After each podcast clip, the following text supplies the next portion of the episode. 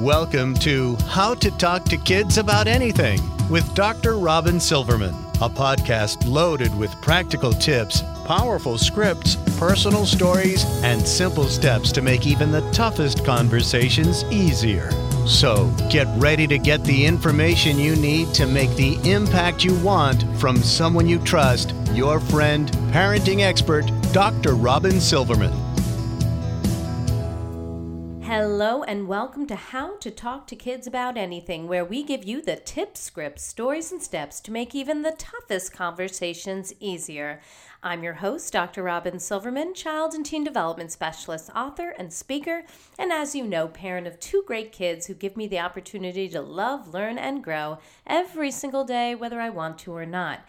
I know it's not easy. I'm living it with you. Thankfully, we have a lot of amazing people to call on who can help us navigate everyday challenges. Now, how do you unlock the power of less in a world that often screams more, more, more? And how do we teach our children that less really really is more. Less gives us everything we need and everything we could ever have wanted. To talk about this very topic, the topic of resourcefulness, we have the privilege to have Scott Sonenshein on the show today. Scott Sonenshein is the Henry Gardner Symonds Professor of Management at Rice University. Scott's research uses experiments and surveys to decipher how some people succeed with so little while others falter with so much. What makes people so resourceful? How can we all learn to stretch? Scott's expertise and perspectives have been sought out by a variety of media, media outlets, including the New York Times, Chicago Tribune, Time Magazine, Fast Company, Harvard Business Review, as well as local television and radio. He has a new book out called Stretch Unlock the Power of Less and Achieve More Than You Ever Imagined. A great book. He lives in Houston, Texas with his two daughters and wife, Randy. You can learn more about Scott at So now is the time. It's nine o'clock and all is well please kindly put away all of your possible distractions, if possible, so that we can turn our attention to our guest of honor who has taken time out of his busy schedule to hang out, inspire us, and give us some concrete tools that we can use right away and put in our parenting belt. Scott Sonenshein, thank you so much for joining us on How to Talk to Kids About Anything. Thanks so much for having me. Well, we are thrilled to have you. Thank you so very much for being here. Now, before we get into the meat of the matter, for those people who haven't had the opportunity to meet you, to read your new book, to listen to you speak, would you just take a moment to tell us what gets you up in the morning? What are you passionate about? And why are you talking so much about stretching and resourcefulness? Yeah, no, I'm uh, always excited. Uh, to, to get up in the morning and uh, uh, it was uh, take my kids into to school, and uh, we always get up to a, a, good start and have that uh, nice uh, 20 minutes uh, to ourselves in the mm-hmm. morning, and then I start my, my regular job at work, which is here at Rice University, where I'm a professor who focuses on issues around organizational psychology, and I do a lot of work on the research side, where I do my own. research, which is the basis for Stretch, as well as teach in our programs uh, here at Rice. Oh, excellent! It's it's awesome. So. I know that um, obviously you've been doing a lot around adults and stretching and resourcefulness. And we're so grateful this morning that you're stretching your topic to talk to us about children and teens. So, since we're looking through the lens of children, how does this idea of resourcefulness apply to children? In other words, why is it important to raise resourceful children? Yeah, that's a great question. Of course, in, in the book, I, I actually do uh, talk about mm-hmm. some some of the research was was done with children, right. and there's a lot of interesting things uh, to talk about with resourceful children. Uh, for those who are not familiar with the term, I should start off by saying res- uh, being resourceful is really about doing more with what you already have.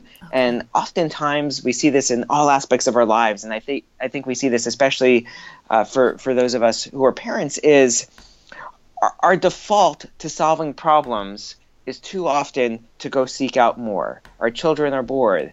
Uh, go buy them another toy or something. Mm-hmm. Um, you don't have the right tool around. Go find that other tool. And when we're stretching, we are looking for things that are already in our houses and trying to use them in more creative ways. And I think there's no better uh, place to start than to think about children who are naturally born resourceful. You uh, leave a, a pot around for a two year old, and they're going to have lots of creative ways of using that pot uh, that don't involve cooking. They're going to, you know, bang on it. Uh, they're going to uh, play games with it. They're going to do all kinds of creative things that, as we grow up, as we become adults, as we become socialized at work and outside of work, we tend to lose that innate creativity that we have to use objects in different ways. So raising resourceful kids is something we should talk about, but mm-hmm. th- there's the other side of this, which is what can we learn from our children in terms of how they approach the objects and the tools around them uh, and try and recapture some of that that we started with. Oh, I love that. I love that. I know you say in your book,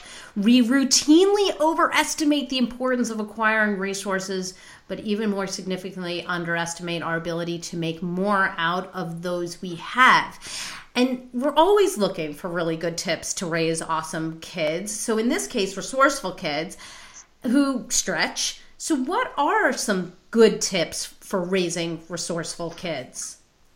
I know this one is hard, and you know my wife and I are always uh, having this uh, discussion. But uh, it, it's really important to say no to children, mm. and there's a sense that we want to provide for our children, and if we're in fortunate circumstances where we could give them the things that they want, um, the value of saying no goes a long way because it, it has two two important consequences. The first consequence is when we say no, we're teaching children to break a dependence on needing more to find satisfaction and happiness in life.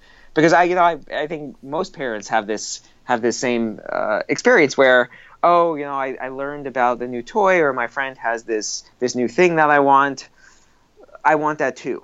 Mm-hmm. And we often want to say yes because we want to we want to be providing and we want to uh, uh, make our children happy. But what we do every time we keep saying yes is we create this dependence that uh, their satisfaction is linked to having new things. Mm-hmm. So that's that's one that's one reason why you want to say no. Uh, the second, as uh, we talked a little about, is children are usually innately very creative. Creative in the sense of being able to see the resources around them in lots of different ways because they haven't been fully socialized. And when we keep saying yes to all of their requests, we're taking away that space that they can use to work with what they already have in creative ways because we keep giving them new things to solve their new problems, whether it be I'm bored right now or I want this thing. So we, we, we rob them of that natural innate what we what researchers call little little c creativity, the creativity we use to solve everyday problems mm-hmm. every time we say yes. So we don't want to say no all the time, but there's something to be said about raising resourceful children's with the occasional no. Mm, and you know, I mean, we live in a world where there's a lot of consumerism. These kids are they have uh, commercials and uh, talking to friends, and everything is in on what do they need. The more, the more they need it bigger, they need it faster, they need more of it, and so it becomes very challenging to say no. I know in your book you talk about this concept of chasing. Is that is that the kind of thing that we're talking about? What is that chasing that you you say in your book? Chasing is the idea that we the more resources we have, the better results we can get. And this gets manifested through how we compare ourselves to other people. So what do our children's friends have? Mm-hmm. And how might that impact what we want to give them? So mm-hmm. someone gets a new. It always takes one person, as you know, children get into around I guess middle school by now. My kids are, are four and nine, so we're not quite there yet. Mm-hmm. But I mm-hmm. know for my older one, we'll be there soon. Is who gets the first phone, uh-huh. and then who gets the first iPhone, and then once that happens, you end up with this with this chasing because well, so and so has a has an iPhone. Why can't I have one? And that's that's endemic in the way that. Uh, we live our lives, not just with our children, but more generally. And what we want to be really mindful of is who our quote unquote neighbors are, because a lot of our sense of how we're doing is in relationship to other people. The, the, the mind likes to make these natural social comparisons. And if we put ourselves in situations where our children are hanging out with people who are always pushing for the newest and the latest and the greatest, it's going to be really hard for both them and for ourselves, quite frankly, to always say no. You know, your friends can have this, but but you can't. We our natural reaction is well, we must be really bad parents because look at what these other parents are doing for their children. So I like to give the advice of it's really important to think who your quote unquote neighbors are and where you're spending the most time and are those people have the same type of values that you have and if they if they don't it's really hard because of these natural comparisons that we make. So we need to advise our our friends, our families, our parents to make sure that they widen their social circles, perhaps get out there a little bit and make sure that they have friendship groups that support the value of resourcefulness and perhaps people who um, operate with less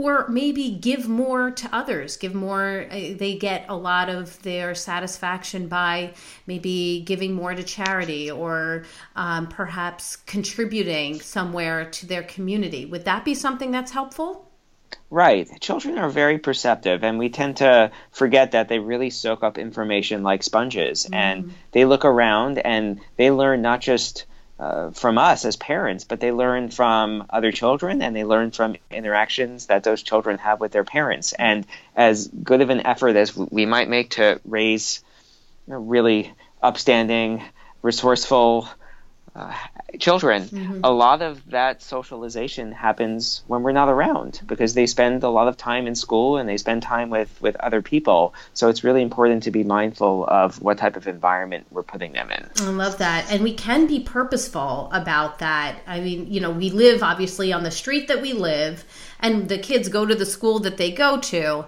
But even if they um, are doing those things, we can still bring them to other areas and still get them exposed to other communities and other types of people to stretch their perception of what people do and how resourceful people can be. Right, and that's one of the the tips that I also have in the book is this idea of taking field trips, and we can take you know field trips metaphorically with our children and put them in situations where they normally wouldn't be so they can learn about things in different ways. So, as one quick example, I love taking my kids to the hardware store. And I learned this accidentally. It wasn't something I was doing on purpose, but I needed to go to the hardware store. And I said, you guys want to come? And they said, Yes. And now we like to take uh, occasional trips there. And uh, they like playing with all of the different equipment and the different stuff in there. And you wouldn't think that that would rival the toy store, but they have just as much fun in there, and they know that they're not going to leave with a huge bathtub. this is true. You can't fit that one in the bag. right. Love that, and I think that's a great idea. We also we we do things like we take the kids to uh, the pet store, you know, or to the um, pet shelter then they get to just play with the the animals but they're not expecting to take anything and in fact we like to have for our for birthdays we don't have them get any presents from their friends we ask that, that our child picks a charity and their friends all bring items that will help that particular charity, whether it's uh, the pet shelter or my daughter, we're having a birthday party for her and it's uh, around the hospital and getting gifts for the kids who are in the hospital. So their their idea then is to instead of consume more, how can I give more? And I would imagine that that might help with the resourcefulness as well. Do you think that contributing to society can help that?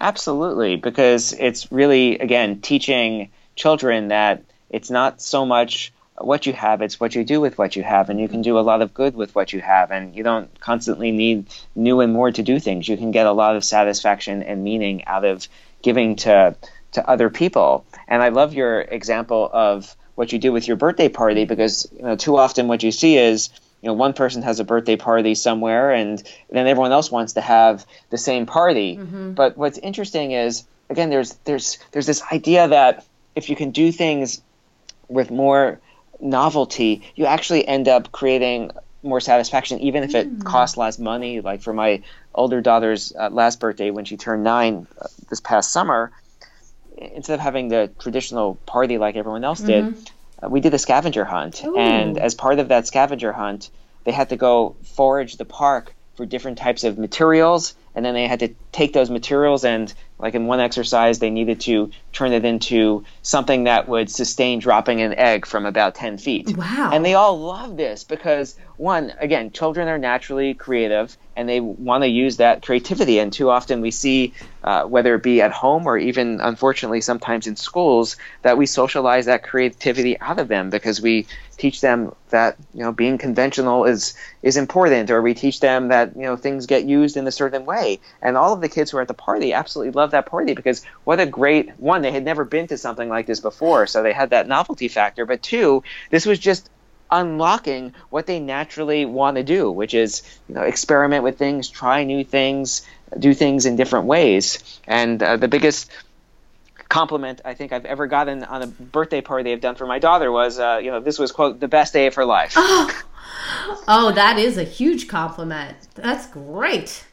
Um, did you come up with that, or did your how did that come about? This idea of this sort of stripped down birthday party using using conventional materials that you just find along the way in the park or wherever else.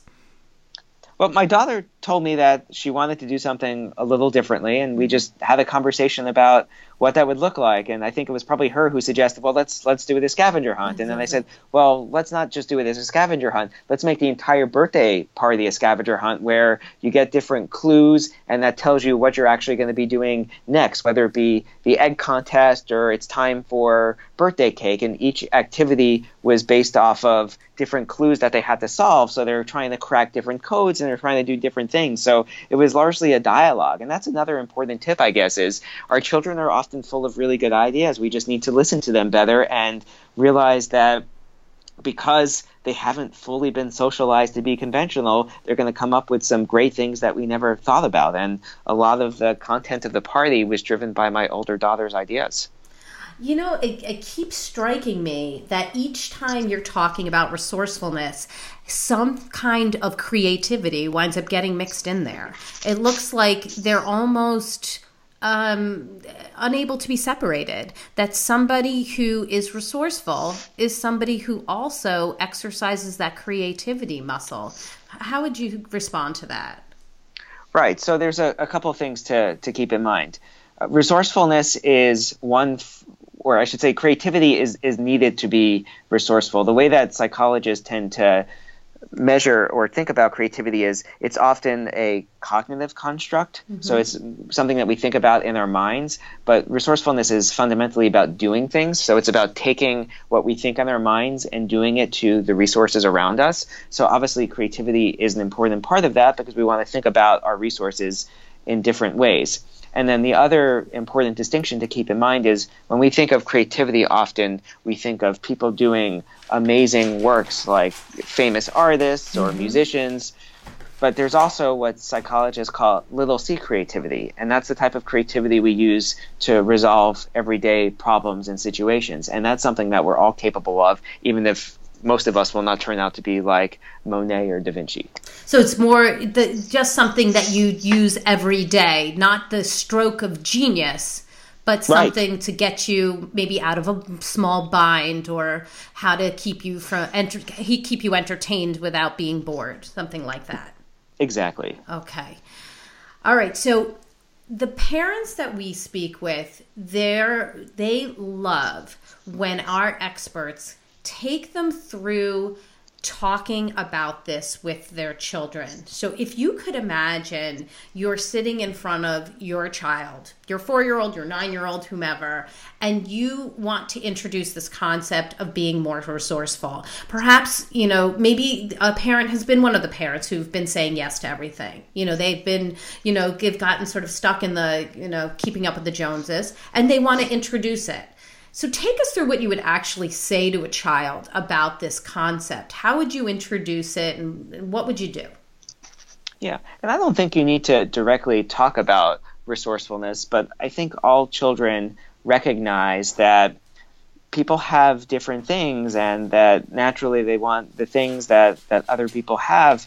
But I like to direct my children to focus on on doing something. Mm-hmm. So, for example, they want a new toy. I might say, why don't we start off by looking inside your closet or your toy chest and let's try and play a game. And I'll try and turn turn this into some type of experience to get their mind actually off of the thing that they want. And then what I would do next is I would try and give them some verbal cues think about what they already have in different ways. So this could be a simple one of the, the parts of stretch. I have a chapter on these unthinkable combinations. What happens when you put two things together that wouldn't naturally go together? And what better domain to think about this than in the context of toys? Like, you know, what would happen, for example, if today Elsa got some new Shopkins? Ooh. And then kind of, you know, take two toys that might have been played with already and might seem really bored, but then you put them together in that novel combination, all of a sudden Elsa has a new toy, and that's really exciting.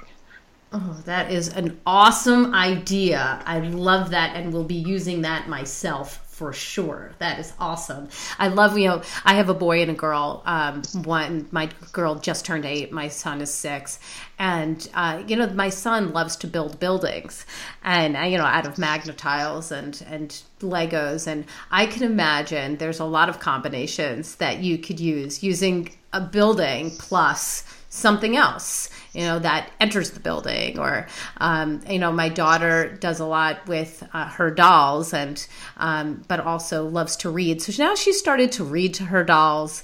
She's started to you know use her dolls in some unique ways. And I, I think that's a great idea is that you can put some combinations together. I love the elsa the shopkins. That's hilarious. Right. And it's and it's not just about solving the problem of you know oh boy i i just dodged a bullet. I don't have to go get my child something else. But look at the skills that we're teaching them are useful in life. I mean, one is we're, we're reaffirming this idea of play, which I think mm-hmm. gets all too lost, especially the way a lot of public schools are are going in terms of taking away stuff like music and right. the arts and focusing sure. so much on on reading and math but we're also besides that natural play which is very healthy on in lots of respects we're also just teaching them how to start looking at things in different ways and realizing that, wow, I actually have a lot more here than I really thought I did. And I used to be bored with these things, and now I'm not bored with these things. And that's something that you carry over with you, not just when you're a young child, but as you grow up and you develop into an adolescent and eventually uh, an adult. So, what happens if, you know, you're a parent who has a lot of stuff themselves. I mean, you know, we have to we have to look at ourselves in this. We're talking about working with our children on it, but what do we do for ourselves then if we are trying to raise resourceful children? What do you do you suggest for the parent to do when they're looking inward at themselves? Is there questions they should ask themselves or is there something they should be doing? Well, I think it's important to ask the questions of whether or not we're raising our children in ways that espouse the same values that we espouse. Mm. And I mm. think, again, children are really smart and clever, and they can pick up on if their parents are chasing and they're trying to uh, instill stretching children. So mm-hmm. they, they will see these contradictions, and I think it's it's always hard to raise children in ways that we don't live. So my advice to parents is to you know think hard about what type of life that they want to live as well and whether or not they find that they're chasing in aspects of their lives. And it's hard not to communicate that same type of chasing mentality to our children if we're raising them in a household that endorses it. Right. My daughter just asked me the other day, what does monkey see, monkey do mean?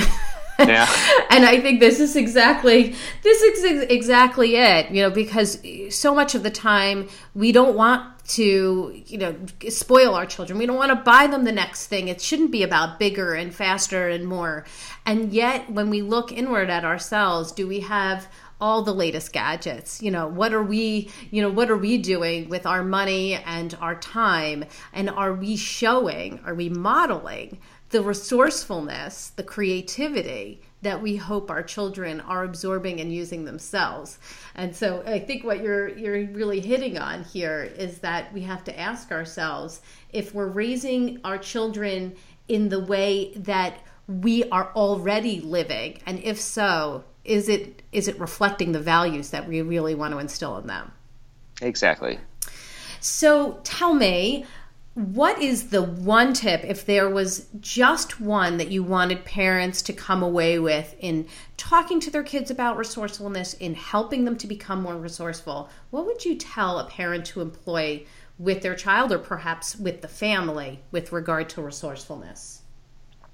There's a strong body of evidence that shows the type of generativity that can come from scarcity. And I think as parents, we're naturally conditioned to want to create environments that don't have scarcity. We want the very best for our children. And I think that's a very natural reaction mm-hmm. that most people have. But I think there's something to be said about occasionally setting limitations, whether it be in the form of saying no to a request or setting some other type of constraint on a child, whether it be about time, mm-hmm. uh, to teach them that when we have our backs against the wall, sometimes we can do our best work. Mm-hmm. And I think, you know, the protectionist parents and, and all of us want to try and avoid those situations. But if we can put them in those situations uh, and they can see that they actually can do a lot, it, it, not only teaches them the power of resourcefulness, but they are inevitably uh,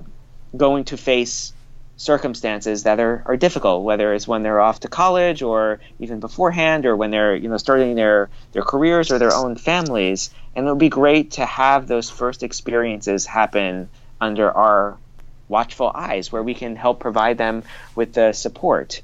And I think oftentimes we want to coddle our children all the time and shield them from failure or shield them from setbacks or stuff like that. But these are a natural part of growing up. And these are things that no matter how successful we are, we're going to have these types of setbacks. So if we can do that at home, I think that would be uh, that would be terrific. I'll share one uh, quick anecdote if, uh, oh, if we yes, have time please. about uh, about. Uh, I, I, love what my uh, my wife's mother did for her. She my wife was a, a very good student in in high school, and she got basically perfect grades, and she ended up going off to uh, Stanford and being her college valedictorian. But her mother said right before you know her last last quarter of uh, high school said, you know, you've really never failed at anything in your life, and I'm going to make you intentionally fail a class. You're going to. I'm not going to take you into school. You're going to be late to school. You're not going to. You're not going to show up. You know, you're not going to study for the test and you're just not going to do well. And I think she ended up with a with a C in the mm-hmm. course, uh, which for a straight A student obviously was yes, was a was a big deal. Yes. Uh, but she talks so fondly of that moment right now because you know when she went off to college, things were a lot harder than they were in high school. Mm-hmm. And she had had this experience of a setback and realized that she was naturally resilient and able to persevere despite what seemed like the end was falling out. And it, you know, it seemed like, you know, things were falling apart for her when she didn't do well in that class. And that was such an important experience for her. And I think too often as parents, we're so protective of our, of our, children, and I think we have good reason to be. But we also want to set up these spaces where they can have some of these setbacks or face some of these constraints because that's just a natural part of life. I, I think that's really intuitive. And we just uh, we just had a podcast with Jessica Lahey, who wrote The Gift of Failure, um, and she talks a lot about the importance of failing, the importance of allowing your children to fail. Because at the end of the day, when they fail, they realize that nothing really terrible happens and that they are able to do something to help themselves and that they've got this I mean, they can do it. We don't need to rescue them all the time. They can get through it, they can fail, they can get back up, and they can start again. I really think that's important what you're saying and what that fabulous story about your wife's mother. I think that's hilarious uh, that that she made her fail because you know once we have that experience, I know plenty of children who who haven't failed and then once they get a B, they are just a disaster. Uh, we've seen that many, many times, and it's it's really important that they can fail. I think, as you're saying, when the stakes are low, when they're still in the house, when we're, they're there, where we can give them support, so that they can employ these these concepts, they can employ these tips when the stakes are high and they're not with you. Right. And I'll tell you, her mother was not very popular then, but she's very much appreciated right now. yes, I bet you she is. It's always a retrospect, like when you you can see it from the future, but we don't have that capacity when we're in the moment. We're like, what are you doing, mom? So, thank you so much. I'd love for you to give us the resource of the week. So, how our listeners can find out more about you, your work, and what you've been up to right now. Maybe they can even hear more of you speaking on this topic. So, where would they go in order to get this information? You can go to my website, which is www.scottsonenshein.com, and that's simply S C O T T S O N E N S H E I N. We've got some uh, neat videos there that introduce the book Stretch. I've got some other articles up there about stretching and various aspects of our work and of our lives. And there's also a nice quiz up there where you can test your stretch and see how much you know about being resourceful. Ooh, we love a good quiz there. We love a good quiz. That can be really helpful to give us some idea of where we fall and maybe some things that we can do. And I hope that everybody got a lot from this podcast. Listening to you, for me as a as a parent of a of a six year old and an eight year old, I know that I'm going to be talking more about this with my children, and I feel like there's some good things that we're going to be able to do. I love that unthinkable combination. I think we can probably really challenge our children to figure out what two things you can put together in their toy chests in order to um, have a little fun with what was typical in the past and now will be something new and creative. I'm really excited about that. So thank you so much for joining us today. Thanks for having me again. So, everybody, I, I hope you have your takeaways. I certainly do. I can't wait to hear about them. So, please come up to facebook.com. You can come up to drrobinsilverman.com. You can go up to Facebook and go to Dr. Robin Silverman. And we're going to be talking about this. We're going to be talking about how you're resourceful at home, what tips you got from this podcast that you loved. And we're going to be talking about it because we, it's great when we can share our ideas go up on Twitter. You can get me, you can get Scott on there, and we can talk about it there. And if you love this podcast like I did, please go up to iTunes and rate and review it so we can share this outstanding work with other people who can benefit. I want them to know about Scott and his great work. This is new, this is interesting, and we've got some really solid tips that we can use right away. So that's all the time we have for today, although I feel like I could spend all day with our guest still talking about this. Thank you so much for tuning in to How to Talk to Kids About Anything. For more information on books, articles, speaking engagements, curriculum, or this podcast, please visit drrobinsilverman.com. And remember, even when it seems like nothing's going right, I hope you know you've got this. You're here, you're resourceful, and you are getting the information that you need. And on the days when nothing seems to be going right, remember there's always great experts like Scott to help us. And of course, there's always tomorrow. Parenting is the ultimate do over, and there will be moments of doubt, there will be moments of questioning, but please know that you are 10 times the parent you think you are. Until next time, this is Dr. Robin Silverman with How to Talk to Kids About Anything. Please tune in again and keep connecting through conversation.